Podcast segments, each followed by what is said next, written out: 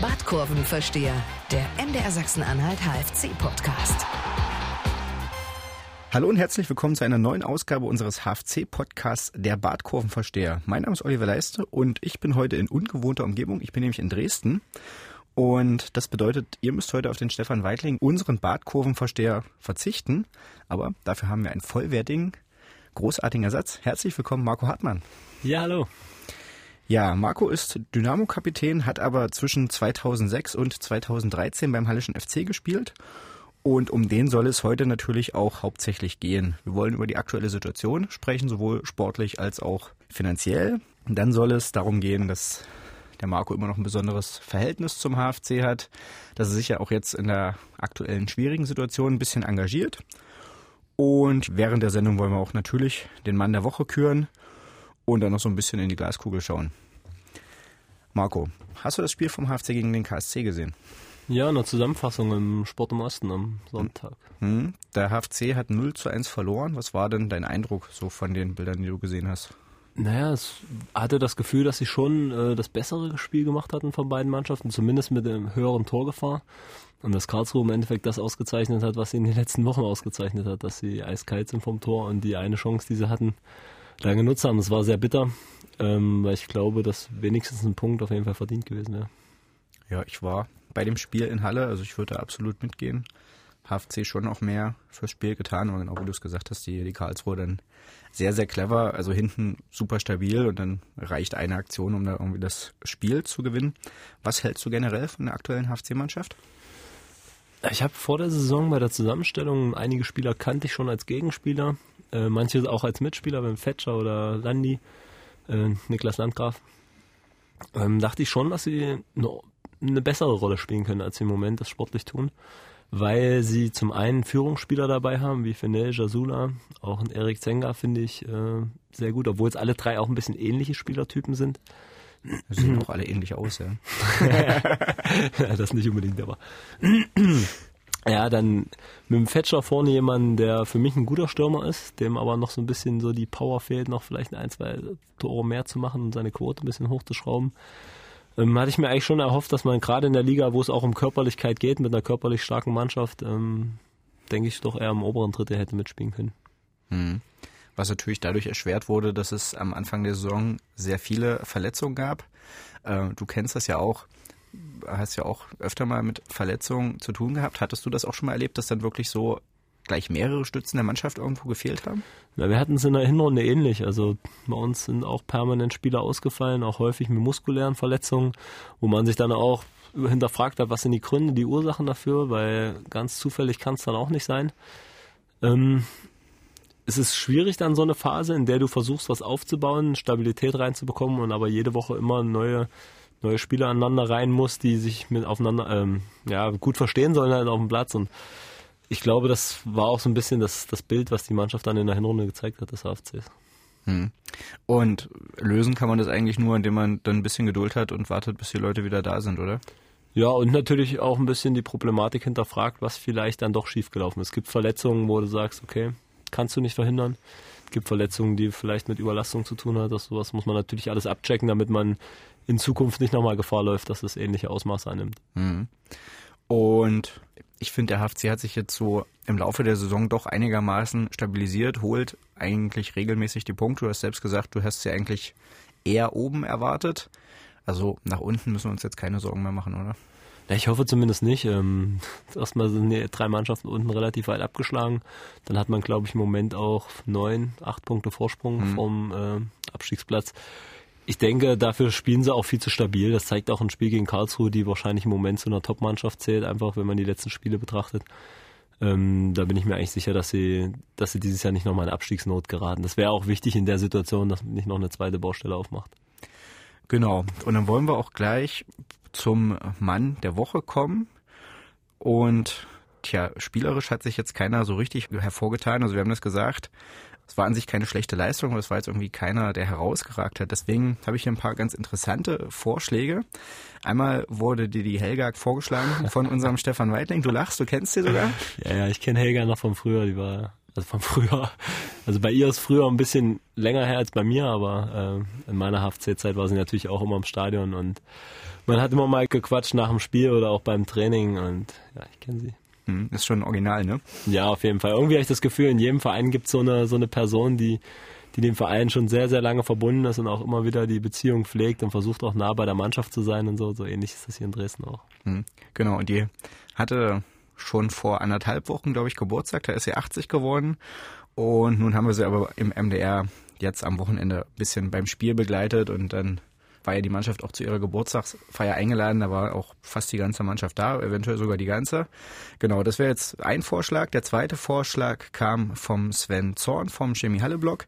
Der hat Eckbert Brauer vorgeschlagen. Der ist so der Hauptmensch, der sich um die Sponsoren gekümmert hat, über viele Jahre lang beim HFC, das auch sehr erfolgreich gemacht und ist eigentlich, ich glaube, zum Ende der letzten Saison in den Ruhestand gegangen, wurde dann auch verabschiedet und ist jetzt aber wieder da und kümmert sich sozusagen und versucht eben auch noch zu helfen. Ja, und der dritte Vorschlag, der von meinen Kollegen kam, ist Marco Hartmann. Möchtest du Mann der Woche werden?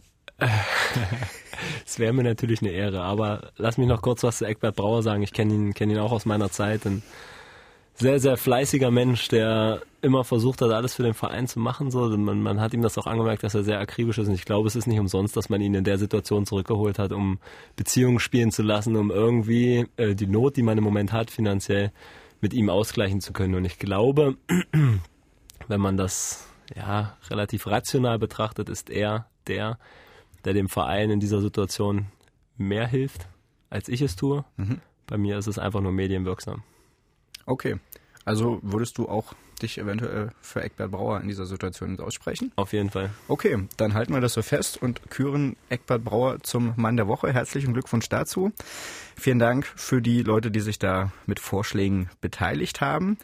Und ja, ich höre das jetzt schon raus. Du steckst da beim HFC noch richtig gut drin, ja?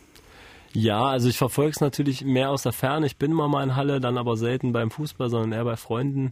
Ähm, aber was jetzt Fernsehen, Radio, Zeitung ist, bin ich immer schon mal noch dabei. Ähm, Kontakt habe ich eigentlich nur noch zu Linde ähm, aus dem aktuellen Kader. Ähm, aber schon, ich versuche viel mitzuverfolgen, gerade jetzt in der Situation, um mir auch ein gutes Bild zu machen. Mhm. Was so mit so einer bisschen Außenperspektive, die du hier natürlich in Dresden hast, was hat der HFC für ein Image für dich? Tja, ich glaube nicht das, was man gerne hätte muss man einfach so sagen. Dadurch, dass man jetzt in den letzten, wann sind wir aufgestiegen? 2013, 2012, 2012, genau, im Sommer. Ähm, man hat sich in den letzten Jahren solide gearbeitet. Das war auch immer so ein Markenzeichen für den HFC. Man, man hat wirtschaftlich als auch sportlich genau das abgerufen, was man investiert hat, so ungefähr. Nicht wesentlich mehr, aber auch nicht weniger, keinesfalls. Da haben aber dann ein bisschen so die Ausschläge gefehlt, habe ich so den Eindruck. Ähm, es fehlt dann auch so die, die Euphorie, die, die, die Power ähm, dass was, was Größeres vielleicht entstehen könnte in den nächsten Jahren. Ähm, das ist eigentlich so ein bisschen hm, abhanden gekommen. Gut. Ja, die Zuschauer, das ist mir auch aufgefallen. Das ist mir auch gerade Samstag wieder aufgefallen und gerade jetzt in so einer Situation, wo man denkt, Mensch, jetzt wäre die Zeit, wo die Leute zeigen könnten, dass sie zum HFC stehen. Und ich habe so ein bisschen das Gefühl, es werden selbst in diesem Jahr noch immer weniger. Also es waren jetzt immer so knapp 6000 da, aber jetzt bei dem Spiel waren 1000 Gästefans aus Karlsruhe mit. Das heißt, es waren irgendwie nur noch 5000 Hallenser. Das war schon irgendwas, was mich auch ein bisschen traurig gemacht hat. Ja. Und das, glaube ich, geht vielen in Halle so. Ich glaube, es ist nicht nur in Halle. Schaut man nach Erfurt, Chemnitz, ähm, ich glaube, sieht man ähnliche Probleme. Nicht bei den Vereinen aus dem Norden Sachsen-Anhalts, wo die Euphorie natürlich gerade sehr hoch ist aus sportlicher Sicht. Aber dort, wo, wo man irgendwo im Mittelmaß sportlich versinkt, ähm, lassen die Zuschauerzahlen nach. Vielleicht daher dass der Fußball doch extrem gepusht wird in, im Fernsehen. Man, man kann ja mittlerweile überall äh, Fußball schauen. Ja, ich glaube, entscheidend wird sein in den nächsten Jahren, die Leute wieder zu packen durch Identifikation mit mhm. dem Verein, mit, mit Personen, die führen, mit ja, Leute, die vorangehen und natürlich sportlich eine Philosophie legen, die, die unterhaltsam ist. Mhm. Ja, wann kommen die Leute ins Stadion? Wenn so Unterhaltung geboten kommen, wenn es Spaß macht, wenn man sich freut aufs nächste Spiel. Und nicht, wenn man ja, das Ganze so erträgt, weil man es dann doch irgendwie immer gegen den Abstieg geschafft hat. Aber man wenig Glaube und Hoffnung hat, dass es mal Ausschläge nach oben geben wird. Mhm. Wobei das ja, fand ich, so in den letzten anderthalb Jahren beim HFC gar nicht so das ganz große Problem. Also die Heimspiele waren in der großen Zahl in Ordnung. Es war jetzt auch vor dem Spiel gegen Karlsruhe waren, glaube ich, von den letzten fünf Heimspielen oder von den letzten sechs war nur eine Niederlage dabei. So, da waren auch immer viele Tore dabei, war ein Spektakel gegen Aalen mit irgendwie 3 zu 2, dann war zweimal 3 zu 0 gegen Münster und gegen Groß Asbach. Also ich finde, die Unterhaltung ist eigentlich okay, die man beim HFC bekommt. Und auch, die war auch in der Vorsaison, da gab es auch eine Phase, wo es mal nicht so lief, aber da gab es auch eine Phase, wo es sehr gut lief. Und trotzdem hat das nicht keinen großen Ausschlag auf die Zuschauer gehabt. Ist das eher so eine langfristige Geschichte, also dass jetzt eine Handvoll Spiele gar nicht den Unterschied macht? Oder? Ja, ich glaube, was im Fußball entscheidend ist, natürlich auch ein bisschen diese Spannung. Die Spannung. Und da, da war ein Punkt, da muss ich mich jetzt dran erinnern, vor, vor einem Jahr war das. Äh, Winterpause, dritte Liga, HFC, fünfter. Vierter. Vierter und nur ein paar Pünktchen weg von den Relegationsplätzen. Ne? Und mhm. da hatte ich mir erhofft, dass jetzt eine Euphorie startet, dass man so richtig Lust drauf hat, das vielleicht zu packen, diese Sensation. Die ist damals ausgeblieben, wurde, glaube ich, auch in den ersten Spielen relativ schnell wieder ausgebremst, äh, mhm. sportlich gesehen.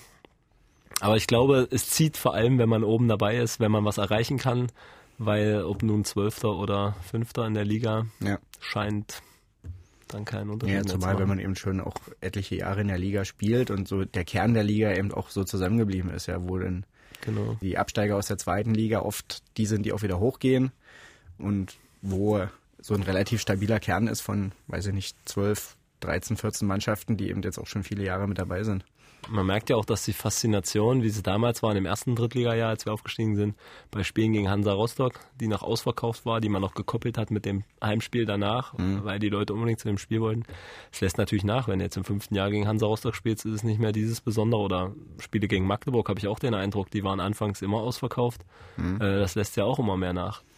Gut, wobei das jetzt natürlich auch noch ein bisschen andere Gründe hatte. Also da gab es ja im, im ersten Jahr, wo der FCM aufgestiegen ist, also sprich vor zwei Jahren, war ja noch so ein bisschen die besondere Konstellation, dass da beide auch vor dem Rückspiel, das in Halle stattfand, Geburtstag hatten, ihren 50. Vereinsgeburtstag.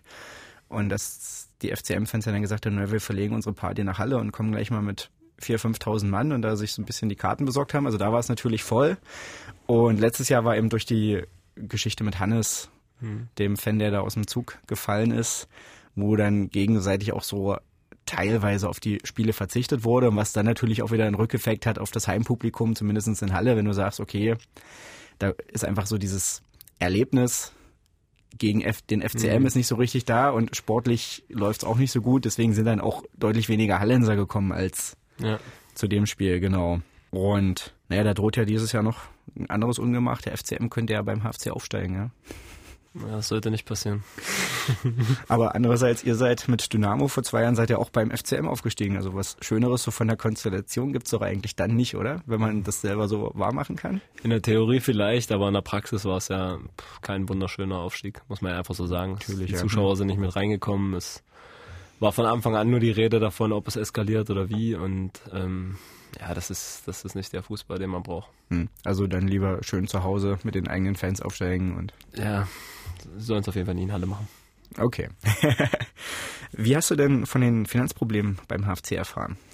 Auch aus den Medien. Ähm, war auch sehr überrascht, ganz ehrlich, weil ich ähm, ohne die Führungsetage jetzt wirklich näher zu kennen, natürlich, ich war sieben Jahre im Verein und kenne sie persönlich, ähm, immer der, der Meinung war, dass ein sehr solide gewirtschaftet wird, ohne über den Verhältnissen zu leben. Das gibt es ja in, in anderen Vereinen viel, viel mehr.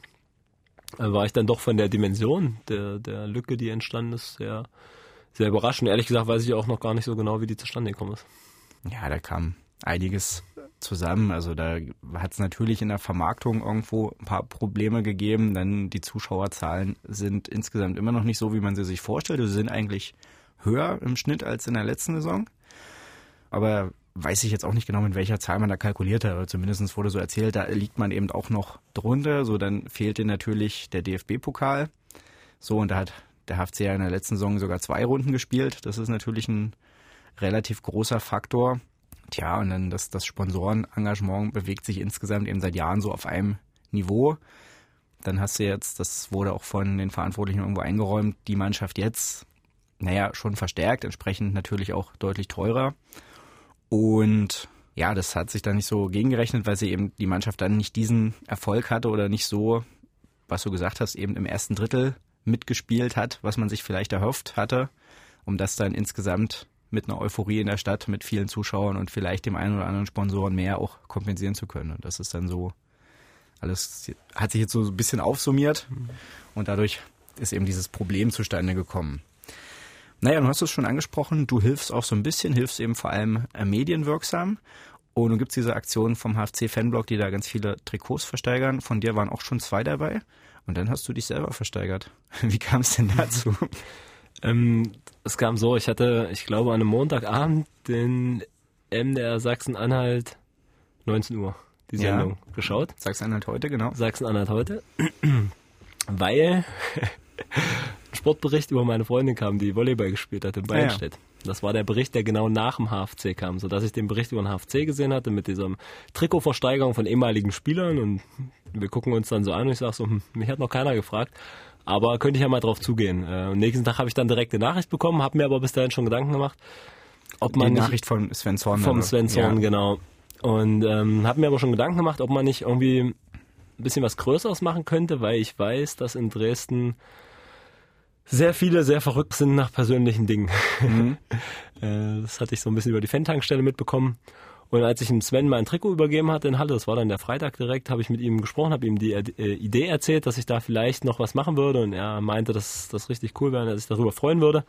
Habe das mit dem Verein alles abgestimmt hier in Dresden, dass es da natürlich auch keinen Unmut gibt. Und die haben das sogar komplett unterstützt, wollten auch unbedingt, dass ich das mache. Und dann habe ich das Ganze gestartet, ein bisschen mit einer kleinen Unsicherheit, weil ich natürlich nicht wusste, vielleicht sagen die Leute auch, pff, was will der denn jetzt von mir? Gib mir das Trikot, aber ich habe keine Lust, jetzt noch mit dir zu quatschen. Aber dass das natürlich so ein Hype erfährt, das war, war schon ein absoluter Wahnsinn ähm, zu sehen. Das hat mich auch sehr gefreut und im Endeffekt, das Ganze ist am Samstagabend ausgelaufen. Wir sind bei knapp 1800 Euro gelandet, die dann ähm, jetzt in den nächsten Tagen auf das Spendenkonto des HFC überwiesen werden von den drei Gewinnern die ich auch schon persönlich angeschrieben habe, äh, dass das auch klappt. Und da will ich mir jetzt was Besonderes einfallen lassen, was, dass man ein schönes Essen macht, da ich mir auch viel Zeit nehme für den Abend, weil so viel wie sie investiert haben. Und ähm, da kann ich mir schon vorstellen, dass das wahrscheinlich nicht so leicht war. Ähm, will ich möglichst auch einen schönen Abend draus machen, dass es auch in bleibender Erinnerung bleibt. Und ja, für mich wirklich eine, eine Riesensache, was man bewegen kann durch, durch so eine Kleinigkeit im Endeffekt. Ja. Weil hast du da schon eine genauere Idee, was du machst? Also gehst du mit denen essen oder willst du für die kochen oder? Ähm, ich ich werde es nochmal abstimmen, da ich gesehen habe, einer kommt aus dem Großraum Halle, aus Teutschenthal. Ähm, zwei sind Dynamo-Fans, wenn ich es äh, richtig gesehen habe. Und die Idee war bei uns im Stadion, entweder man hat mir angeboten, in der Loge bei uns oben ein Vier-Gänge-Menü ähm, zu, zu, zu uns zu nehmen und entspannt zu plauschen. Oder vielleicht sogar, das wäre die verrücktere Idee, unten im Stadion auf dem Platz, im Mittelkreis oder so. Das sind jetzt so die Ideen und da müssen wir mal gucken, wie wir das in der konkreten Umsetzung hinkriegen. Candlelight Dinner im Dynamo-Stadion. Genau so ist Das der ist Plan. natürlich- Wenn unser Freund aus Halle natürlich äh, sich damit identifizieren kann. Aber das Aber das werde ich erstmal abchecken noch. Den lade ich dann als nächstes in den Podcast ein, dass er mir dann erzählen kann, wie das war. Das ist gut, ja, da hast du gleich jemanden. Das ist eine schöne Idee. Sagt dir der Name Mike Völkner was? Jo, Torhüter. Hm? Torhüter. Ich habe nicht mit ihm zusammengespielt. Nee, ich glaube nicht. Ich glaube auch er hat das Jahr gespielt, wo ich in der A-Jugend war und ist dann aber weggegangen und war dann, glaube ich, Torwarttrainer in der Jugend, als ich beim HFC war. Mhm, aber du hattest auf jeden Fall mit ihm zu tun. Ja, Genau, weil der wird jetzt nämlich auch versteigert, hat mir der Sven gestern noch gestärkt sozusagen. Also da hast du dann auch wieder gleich noch so eine so eine neue Idee verbreitet, was man denn jetzt als nächstes machen könnte, nachdem man alle Spielertrikots versteigert hat, versteigert man dann jetzt alle Ex-Spieler. Ja. Nur wenn es ankommt, wenn es hilft, das ist ja das Wichtigste bei der ganzen Sache. Ne? Das, was bei rumkommt, dass die Leute aufmerksam werden, dass der Verein Hilfe braucht. Und die Hoffnung ist ja auch bei mir mit der Aktion, dass es, ich will nicht sagen, eine einmalige Hilfe ist, aber dass es den Moment der Not, dass man den zusammen übersteht, aber das halt eine Basis bildet für die Zukunft. Das ist so das Wichtige. Ne? Ich habe es ein bisschen ähnlich hier erlebt, äh, wo man auch finanziell extreme Not geraten ist nach dem Abstieg und wo das aber dazu geführt hat, dass man eine gewisse Solidarität entwickelt hat. Und die hat dann halt getragen für die nächsten zwei, drei Jahre, die wir jetzt gerade hinter uns haben. War, das, war das tatsächlich so bei Dynamo nach dem Abstieg? naja, es waren, waren knapp sechs Millionen Schulden. Oh. Man ist in die dritte Liga äh, verfrachtet worden. Der Anspruch war natürlich Dynamo Dresden Europapokal. Ähm, die Mannschaft hatte Klasse Mittelmaß dritte Liga. Mhm. Muss man einfach so sagen, weil auch finanziell einfach keine Möglichkeiten waren. Man musste in der Geschäftsstelle überall streichen. Leute mussten entlassen werden und man hatte aber irgendwie was entwickelt dadurch. Das, mhm. Wir hatten in der dritten Liga, glaube ich, einen höheren Zuschauerschnitt als in dem Abstiegsjahr zweite Liga. Die Leute haben sich identifiziert mit der Mannschaft, das ist auch ein ganz wichtiger Punkt. Ja. Mit Einzelspielern, wir hatten Charaktere dabei, die irgendwie polarisiert haben, wo sich jeder im Fanblock einen gefunden hat, da unten auf dem Platz, der ihm ja irgendwie ähnlich ist, dem man sich identifizieren konnte und das ein bisschen zusammengeschweißt und natürlich Vater der ganzen Geschichte jemand, der vorne weggeht, der zum einen Ahnung hat von, vom Fußballgeschäft und mhm. der natürlich eine sehr, sehr hohe Identifikation hat mit Ralf Minge. Mhm. Das heißt, das erste Jahr war ja dann auch noch das unter Stefan Böger, ne? Genau, genau. Da sind wir im Endeffekt dann Sechster geworden, ja. aber das war auch eine, eine Berg- und Talfahrt, das habe ich selten erlebt. Mhm. Also DFB-Pokal, vierte Runde gegen Dortmund ausgeschieden. Ja. Absolute Highlights, auch so Punkte gewesen gegen Schalke, erste Runde gewonnen, wo du gemerkt hast, dass so eine richtige Euphorie gerade irgendwie gestartet wird und vier Spiele in Folge gewonnen, glaube ich. Naja, und, in der Rückrunde zehn in Folge verloren. Ja. ja, das war Wahnsinn. Da hat der HFC hier auch gewonnen, glaube ich. Ja, das erste Mal seit, seit, das erste Mal seit den 70ern. Das war eine große Geschichte. Ich war damals als Reporter mit, ja. noch für die Mitteldeutsche Zeitung und kann mich da gut erinnern. Und so, wenn man dann hierher kommt und hier als HFC-Reporter ist das ja auch was Besonderes, dann so vor 30.000 Leuten sich ein Spiel angucken darf und dann die Mannschaft, die man selbst betreute, auch gewinnt. Das war schon was Besonderes, wo ja. auch die, die Spieler dann sehr viel Spaß hatten. Ihr hatte dann sicherlich nicht so viel Spaß. Ähm, das war insgesamt eine schöne Überleitung. Dann bleiben wir auch gleich ein bisschen bei Dynamo. Was war denn die größte Umstellung für dich, als du aus dem relativ kleinen und beschaulichen Halle hier nach Dresden gewechselt bist? Ja, die Dimension halt, ne, mit dem das hier vonstatten geht. Ähm, das ist in der Stadt schon sehr extrem, wie viele Menschen einfach diesen Verein im Herzen tragen. Äh, und wie häufig du am Anfang natürlich, ich bin hergewechselt, war ich außen vor, da kannte mich kein Mensch. Das war auch gut so. Aber trotzdem, wie häufig du damit konfrontiert wirst, ja, ob beim Bäcker, beim Friseur oder egal wo du bist, irgendwie alle interessieren sich für Dynamo, gehen ins Stadion oder zumindest lesen die Zeitung und verfolgen es im Fernsehen. Ja, es war schon nochmal auch sportlich gesehen, eine, ja, es war halt zweite Liga, ein Tick professioneller und 30.000 sind dann doch nochmal ein ganzes Stück mehr als 8.000 bis 10.000, die ich damals in der dritten Liga erfahren durfte in Halle. Mhm. Dann warst du ja auch dabei, als ihr dann, weiß ich nicht, in Hannover oder sowas gespielt habt, mhm. ne? Macht das da dann nochmal einen Unterschied? Da ist es ja dann für Stadion und so weiter nochmal eine Nummer größer. Ähm, nicht unbedingt, weil dort, ich glaube, dort waren knapp 40.000 Zuschauer. Mhm. Und da ist dann immer so das Highlight gewesen, wenn du halt 5.000 deiner Fans im Rücken hast und die sich so schön im Block zusammensammeln und danach du feiern kannst, das ist eher das Highlight. Ansonsten ist das Stadion mit bei uns mit 30.000 und sehr eng schon auch sehr laut, sodass äh, selten. Wir hatten letztes Jahr in Stuttgart 60.000, das war das meiste, vor dem ich gespielt habe. Das war natürlich schon nochmal eine, eine Ebene höher, was nicht jetzt unbedingt stimmungstechnisch, aber einfach so vom, vom Bild her. Und ja, was unterscheidet denn die zweite Liga von der dritten Liga im, im sportlichen Sinne. Also du bist ja dann auch als Drittligaspieler da hochgegangen. Mhm. Hast gesagt, musstest dich auch ein bisschen anpassen. Also was war dann anders, was du machen musstest? Oh, ich hatte am Anfang, ähm, ich weiß noch, ich habe das Relegationsrückspiel gesehen, Dynamo gegen Osnabrück in Dresden, wo es darum ging, ob zweite Liga oder dritte Liga. Ich hatte ja für beides unterschrieben. Und da hat Dynamo mit mit Lucilla, Bregerie, Fiel und Solga so Innenverteidiger Sechser gespielt und die haben einen Fußball gespielt, wo ich mir dann dachte, was spielst du hier für eine Rolle? Wieso bist du überhaupt hergewechselt? Also das ist gar nicht das, was du kannst und das war am Anfang auch das Problem. Ähm, das Fußballerische ist in der zweiten Liga, hängt auch immer ein bisschen vom Trainer ab, von der Art und Weise, wie eine Mannschaft spielen will, aber war schon wesentlich anspruchsvoller, gerade für mich, der jetzt auch in der dritten Liga kein Überflieger war, was, was den Ball angeht. Mhm. ähm, und da muss ich mich schon ganz schön anpassen. Das hat auch ein bisschen gedauert. Äh, hab dann aber trotzdem immer meine Spiele bekommen, weil meine Art und Weise zu spielen trotzdem der Mannschaft dann sehr geholfen hat. War leider viel verletzt in der ersten Saison und konnte quasi eigentlich nochmal einen Neuanlauf nehmen mit der dritten Liga. Und dort habe ich mich als, als Stammspieler dann etabliert in der Mannschaft und bin quasi mit der Mannschaft gewachsen und dann hochgekommen und dann auch eigentlich keine großen Anpassungsschwierigkeiten gehabt im letzten Jahr in der, in der Zweitligasaison. Habe da auch, glaube ich, 30 Spiele gemacht im Endeffekt. Ähm, und ja, es ist halt alles nochmal ein Tick, Tick schneller, ein bisschen mehr noch auf Fußball bedacht, obwohl ich sagen muss, mittlerweile gibt es auch viele Mannschaften, die das auch wieder außen vor lassen. Kompakt stehen und pressen, Umschaltspiele. Ja, hm. Genau, die Klassiker. okay, und vom Umfeld, also du hast das jetzt schon erklärt, war das jetzt nur HFC Dynamo oder gab's, hast du da auch nochmal einen Unterschied festgestellt, jetzt von der dritten Liga wieder zur zweiten Liga bei Dynamo?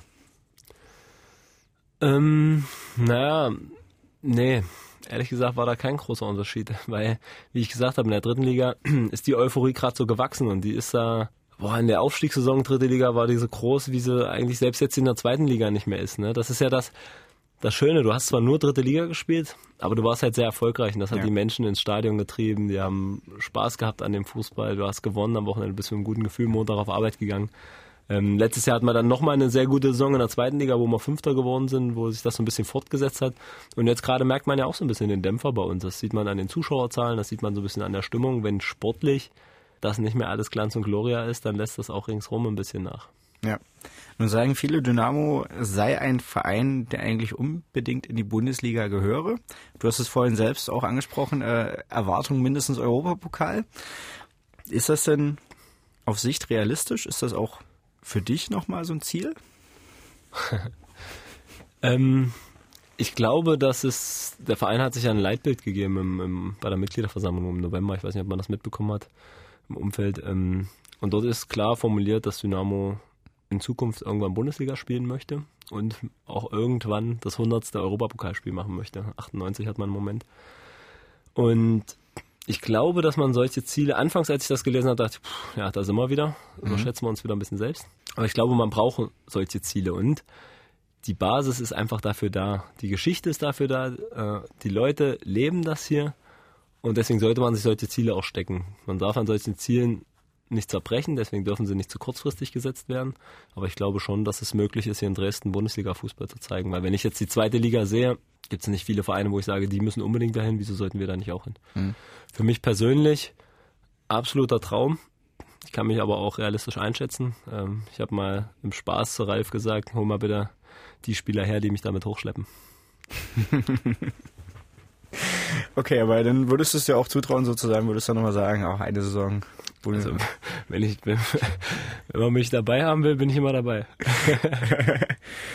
okay. Naja, das ist auch ein ganz spannender Vergleich. Ähm, also in, in, Magdeburg, wo ich ja arbeite, da hast du dieses, diese Idee natürlich auch in vielen Köpfen. Bei Dynamo kennen wir das auch. Jetzt hat es eben der HFC ja vor der Saison auch mal oder an sich vor anderthalb Jahren jetzt schon versucht und eben auch gesagt, naja, wir wollen eben auch hoch in die zweite Bundesliga, aber ist das so ein Ziel, was dann tatsächlich zum HFC passt? So wie du jetzt sagst, naja, das passt schon zu Dynamo vom Europapokal zu reden, aber eben nicht in den nächsten drei Jahren, sondern wirklich langfristig. Ja, also ich bin der absoluten Überzeugung, dass man so denken muss, weil denkt der Verein so, dritte Liga ist genau das Richtige für uns, hier sollten wir uns für immer halten, dann hast du nächstes Jahr 2000 Zuschauer. Hm. Das ist einfach so, das euphorisiert nicht. Man muss sich ja auch nicht verstecken als Hallischer FC. Du hast ein Stadion, wo 15.000 Leute reinpassen und ich bin der Überzeugung, wenn der Fußball wieder ein bisschen erfolgreicher wird und du die Möglichkeit hast, aufzusteigen oder sogar Zweitliga-Fußball spielen kannst, dass du das Stadion auch wieder voll kriegst in vielen Spielen, weil das, das Potenzial ist da. Mhm. Aber irgendwie ist es äh, eingeschlafen nach dem Aufstieg ähm, in die dritte Liga. Und da muss man sich so Ziele setzen. Und das ist ja dann die Kunst. Oder was heißt die Kunst? Das lässt sich auch nicht immer leicht steuern. Du, du willst dann irgendwie weiter oben ran, investierst, hast einen teureren Kader, gehst mehr Risiko, als es die Jahre davor gemacht hast änderst aber sportlich nichts und hast damit jetzt ein, ein Problem an der Backe. Ne? Mhm. Deswegen ist es so schwer, halt ja. auch nachhaltig nach oben zu kommen, weil die, die Lücke zwischen zweiter und dritter Liga finanziell natürlich sehr, sehr groß ist, ja. muss man sagen. Wenn du es dann einmal geschafft hast, dann wird's wird's leichter, ja, weil dann mit den Fernsehgeldern und genau, da hast du schon eine gute Basis, wo du dir einen guten Kader zusammenstellen kannst. Dann überlegst, äh, dritte Liga 800.000 mhm. und ich glaube zweite Liga der letzte Moment 7 Millionen. Ja. Naja, du bist aktuell noch verletzt, oder? Mhm. Ich habe mir vor drei Wochen das Innenband überdehnt im Knie bei einer ungünstigen Aktion und habe da noch ein bisschen Probleme. Bin im Reha-Training schon auf dem Platz zum Teil mit Ball, aber das sieht alles noch ein bisschen nach Ü50 aus.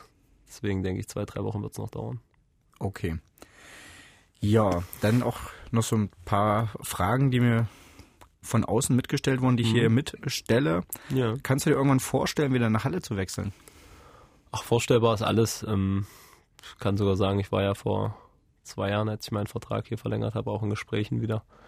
Ähm, es war eine sehr, sehr schöne Zeit, muss aber auch ehrlich zugestehen, dass ich mich in Dresden wahnsinnig wohlfühle. Mittlerweile als Mensch sehr gut hier angekommen bin und auch im Verein ähm, schon eine tragende Rolle spiele und das macht natürlich auch Spaß. Deswegen Stand jetzt äh, hält es mich hier auf jeden Fall in Dresden. Okay. Wie siehst du allgemein deine Zukunft, also auch so nach dem Karriereende, eher ein Job im Fußball oder doch Lehrer? Schwierig, wirklich schwierig. Ähm, was ich mir fest vorgenommen habe, mein Referendariat zu machen, damit ich meine Ausbildung im Endeffekt komplett beende, abschließe mit dem zweiten Staatsexamen und dann mal schauen. Irgendwie habe ich immer gesagt, boah, mein ganzes Leben lang im Fußball, jedes Wochenende da irgendwelche Plätze abgrasen, habe ich eigentlich keine Lust. Ähm, werde ich mir auch gut überlegen, aber man muss sagen, so für ein paar, vier, fünf Jahre vorauszusagen, ist schwierig. Wo habe ich Lust drauf? Ich merke schon, dass ich im Fußball auch mittlerweile ein gewisses Gewissen angeeignet habe und auch Lust hätte, gewisse Sachen umzusetzen. Aber ich glaube, dass es nichts ist, was ich mein Leben lang machen werde, bin ich mir sicher. Mhm. Und mit dem Referendariat müsstest du das dann in Sachsen-Anhalt machen oder kannst du das machen, wo du möchtest? Das ist frei. Okay. Total. Und Studium beendet hattest du ja damals noch in Halle. Genau. Habe ich das eigentlich richtig in Erinnerung? In der einen Saison war es doch auch so ein bisschen so eine Entweder-Oder-Geschichte, oder? Wo du gesagt hast, also wo du auch oft verletzt warst und wo du dann, so bilde ich mir zumindest ein, das mal gelesen zu haben, so ein bisschen gesagt hattest, naja, ich versuche es jetzt die Saison nochmal und wenn es nicht klappt, dann konzentriere ich mich auf den Lehrer. Das könnte wahrscheinlich für meine ersten drei Saisons beim HFC gelten, Mhm. äh, weil ich da einfach so viel verletzt war, dass es im Endeffekt mehr studiert habe, als dass ich überhaupt trainieren konnte. Ähm, und da war es immer so eine Sache, aber der Ver- Verein, muss ich auch sagen, damals hat mir immer wieder das Vertrauen gegeben in einer Phase, wo ich vielleicht drei Spiele gemacht habe, den Rest eigentlich verletzt gefehlt aber man hat irgendwie ein gewisses Potenzial gesehen und gehofft, dass er doch irgendwann mal gesund bleibt, dauerhaft. Und so ist er dann auch eingetreten und ähm, ja, dann hatte sich das so ein bisschen erledigt, aber klar gab es eine Phase, da hätte es nur gefehlt, dass der Verein gesagt hat, nee, Vertrag verlängern wir nicht. Ab dem Moment hätte ich mich dann voll aufs Studium konzentriert. Hm, aber auch so kam dir das ja an sich bisschen entgegen, oder? Also wenn du sagst, dass du dann einfach viel Zeit zum Studieren hattest. Ja, perfekt gelaufen. Besser kann es eigentlich nicht sein. ähm, ja, hätte aber auch sein können, dass man mich dann irgendwann aussortiert und Ja. das äh, hätte das Ganze zum Scheitern gebracht. Ja. Aber so habe ich immer wieder die Chance bekommen und als ich dann relativ weit fortgeschritten war im Studium und nicht mehr so viele Punkte sammeln musste, ähm, war ich dann auch Stammspieler und habe mich dann auch sportlich durchsetzen können. Konntest dann mehr Punkte auf dem Platz sammeln. So welche, ungefähr. welche Fächerkombination hast du eigentlich? Mathe und Sport. Mathe und Sport, okay. So, könntest du, also könntest du dir aber auch tatsächlich vorstellen, das dann irgendwann wieder zu machen? Ja, ja, Ja. ja, auf jeden Fall. Gut. Macht es aus deiner Sicht Sinn, wenn Ex-Spieler irgendwie eine leitende Funktion im Verein übernehmen? Bei Dynamo habt ihr Ralf Minge, beim FCM sind Mario Kalnick und Mike Franz. Da jetzt die führenden Köpfe, ist das generell eine Konstellation, die du sinnvoll findest? Das kann man so pauschal nicht sagen. Das hängt nämlich davon ab, was die Charaktere an sich ausmacht. Zum einen sind die, die du jetzt vorgelesen hast, natürlich Leute, die eine hohe Identifikation, also die haben ein gutes Bild hinterlassen hier im Verein. Ähm, viele Menschen erinnern sich an sie positiv vor allem. Das ist so wichtig, weil sie dann euphorisieren können. Aber fast noch viel wichtiger ist das natürlich, was dahinter steckt. Weil nur ein Name und ein Bild macht keinen Sinn. Du brauchst jemanden, der Ahnung hat vom Fußball, der eine Philosophie hat, der ja, das Ganze dann halt vorlebt und nicht nur zur Selbstschau einfach irgendeinen Post übernimmt, sondern weil er wirklich was bewegen will und den müsste man finden. Dann ist es vielleicht die Optimalkonstellation. Mhm. Und habe ich in Halle schon den einen oder anderen gehört, der gesagt hat, ach, wenn der Marco Hartmann bei uns mal Sportdirektor würde, das wäre doch was. Wird er? Wird er, ähm, Sportdirektor. Ist, Oder als irgendeine Funktion Ja, ja. beim HFC? es ist ein Gebiet, was ich einerseits sehr interessant finde, weil es organisatorisch, man muss äh, ja viel überblicken und viele Bereiche des Fußballvereins abdecken. Finde ich sehr interessant. Auf der anderen Seite hat man sehr viel zu tun mit Spielerberatern und mit der hässlichen Fratze. Also nicht nur Spielerberater, nicht, dass man das falsch verstehen, aber auch mit der hässlichen Fratze des Fußballs und die schreckt mich doch zurzeit sehr ab. Mit hässlicher Fratze meinst du einfach so dieses ganze Ja, fin das- finanzielle das, oder? Genau, es geht immer mehr um Geld, es geht nur noch um Geld und jeder versucht irgendwo seinen, seinen Profit daraus zu schlagen und ähm, das ist nicht schön, glaube ich. Das muss nicht immer so laufen. Ich will es jetzt gar nicht so negativ darstellen, ehrlich gesagt. Das kann ich ja auch nur an dem berichten, was ich so ein bisschen mitkriege. Aber ich glaube schon, dass das äh, Züge annimmt im Fußball, die, die nicht gut sind und weiß nicht, ob ich da Lust drauf hätte. Mhm, okay. Gut, dann kommen wir zum Abschluss noch ein bisschen wieder zum Sportlichen zurück. Wie geht's bei euch weiter bei Dynamo? Ja, zum Glück gestern erstmal noch drei Punkte eingefahren. Äh, die bringen uns ein bisschen wieder in sicherere Gefilde. Und ich hoffe, dass wir uns auch jetzt von der Leistung her wieder ein bisschen stabilisieren. Man merkt schon, dass diese Abstiegszone dein Selbstverständnis vom Fußball verändert. Also die Überzeugung, die wir in der Hinrunde noch hatten, die haben wir nicht mehr in unserem Spiel gerade. Das wirkt alles ein bisschen mehr nach Abstiegskrampf. Ähm, aber ich hoffe schon, dass wir jetzt doch zügig, jetzt haben wir 29 Punkte, äh, 11 Punkte brauchen wir noch aus, ich glaube, 11 Spielen. Mhm. Und die sollten wir auf jeden Fall kriegen, da bin ich mir sicher. Und möglichst zeitnah, dass wir nicht noch irgendwie da unten reingezogen werden. Ja. ja, der HFC spielt jetzt nächste Woche gegen Wiesbaden. Ist eigentlich auch immer so ein Lieblingsgegner, weil ich irgendwie das Gefühl habe, die kommen immer zur richtigen Zeit. Also jedes Mal, wenn es beim HFC nicht läuft und die unbedingt einen Sieg brauchen, dann spielen die das nächste Spiel gegen Wiesbaden und gewinnen dann immer. Ganz so dramatisch ist es ja jetzt gerade nicht, aber tja, du hast vorhin schon gezeigt, du hast einen ganz guten Überblick über die dritte Liga, habe ich das Gefühl. Äh, auch zu Wiesbaden eine Meinung? Ja, ähm, Rüdiger Rehm noch als Trainer von Groß Asbach damals, dritte Liga extremer Pressing-Fußball und Konter. Das sieht man auch schon an den Transfers, die sie getätigt haben. Sie haben auf dem Außenbahn mit den schnellsten Spielern der dritten Liga. Äh, Robert Andrich, jemand, den ich in Dresden zusammengespielt habe, der so Zehner, zentrales Mittelfeld spielt, sehr gut, der im Sommer nach Heidenheim wechseln wird, Zweitliga. Ich glaube, eine Mannschaft, die, ich glaube, seit sechs, sieben Jahren erstmals das abruft, was investiert wird in mhm. Wiesbaden. Ich glaube, die man keinesfalls unterschätzen darf. Also eine sehr gute Mannschaft in der Liga die, ähm, ja, wie gesagt, ein hohes Pressing spielt und schnell zum Tor. Einen relativ attraktiven Fußball. Ich weiß nicht, spielt man zu Hause? Ne, auswärts wahrscheinlich. Die spielen ne? in Wiesbaden, ja. Mhm. Also ein sehr unangenehmes Spiel, muss ich wirklich sagen. Mhm. Wobei gerade in solchen Spielen der HFC in dieser Saison eigentlich gezeigt hat, dass er da ganz gut bestehen kann. Also wir haben in Magdeburg ein gutes Spiel gemacht, da haben sie unglücklich verloren. Sie haben in Karlsruhe mit, da sind sie noch mit 13 Spielern hingefahren, haben sie irgendwie einen Punkt geholt. In Paderborn haben sie auch nicht verloren, da auch unentschieden gespielt. Also gegen die guten Mannschaften in der dritten Liga ist der HFC auswärts durchaus in der Lage, weil ich glaube, die Erwartungshaltung dann auch so gering ist und gerade gegen Paderborn haben sie dann wirklich einfach auch mit gefühlt einer Elferkette hinten gespielt und das irgendwie über die Zeit gebracht. Aber das ist dann okay gegen solche Mannschaften. Da hat man jetzt keine Erwartungshaltung groß, wie, was weiß ich, gegen, gegen Erfurt oder damals gegen Würzburg, die dann letzter waren, wo du sagst, ja. da müssen wir eigentlich was anbieten. Ja. Sondern so gegen Wiesbaden fährst du hin und sagst, pff, am Endeffekt ist Wiesbaden unter Zugzwang. Genau. Die haben jetzt verloren, die wollen unbedingt den Relegationsplatz behaupten. Und äh, ihr Konterspiel funktioniert natürlich auch nur, wenn sie dem Gegner den, das Spiel aufzwängen. Und ich denke nicht, dass der HFC das machen lassen wird. Hm. Hast du einen Tipp? Ich hoffe einfach, dass sie gewinnen, möglichst zu null. Auch ja. überzeugend, einfach um, wie gesagt, schnell Ruhe zu schaffen. Mhm. Und wann bist du denn das nächste Mal in Halle? Ich bin Nee, das war letzte Woche, nee. Also zum Spiel weiß ich nicht. Äh, ich bin eingeladen zum Spiel gegen Lok. Mhm. Sollte das vom Trainingsplan passen, komme ich da auf jeden Fall vorbei. Das ist mhm. erstmal so der nächste Plan. Ansonsten Wochenende lässt sich immer schwierig planen. Ja. Gut, damit bin ich eigentlich schon am Ende meiner Liste angekommen. Hast du noch irgendwas, was du erzählen möchtest? Nö, war sehr schön hier bei dir. Gut. Ja, für euch da draußen, ihr könnt unseren Podcast an vielen verschiedenen Stellen hören. Ihr könnt ihn direkt auf der MDR-Seite hören, in der neuen Audiothek der ARD. Ihr könnt ihn über Apple abonnieren, über RSS. Das ist alles möglich. Wenn es euch gefallen hat, wenn euch das interessiert hat, teilt es gerne bei Twitter, bei Facebook, vergibt mal ein Like, schreibt uns einen Kommentar, schreibt dem Daniel Georg oder mir bei Twitter eine Nachricht. Wenn ihr irgendwas wissen wollt oder einfach mal Lob loswerden wollt, da freuen wir uns ja auch. Und ja, ansonsten war das der Bartkurvenversteher für diese Woche. Nächste Woche geht's dann weiter mit Stefan und Daniel, die dann betrachten werden, ob Marco Hartmanns Tipp aufgegangen ist und der HFC in Wiesbaden zu Null gewonnen hat. Und dann bleibt mir noch vielen Dank, Marco.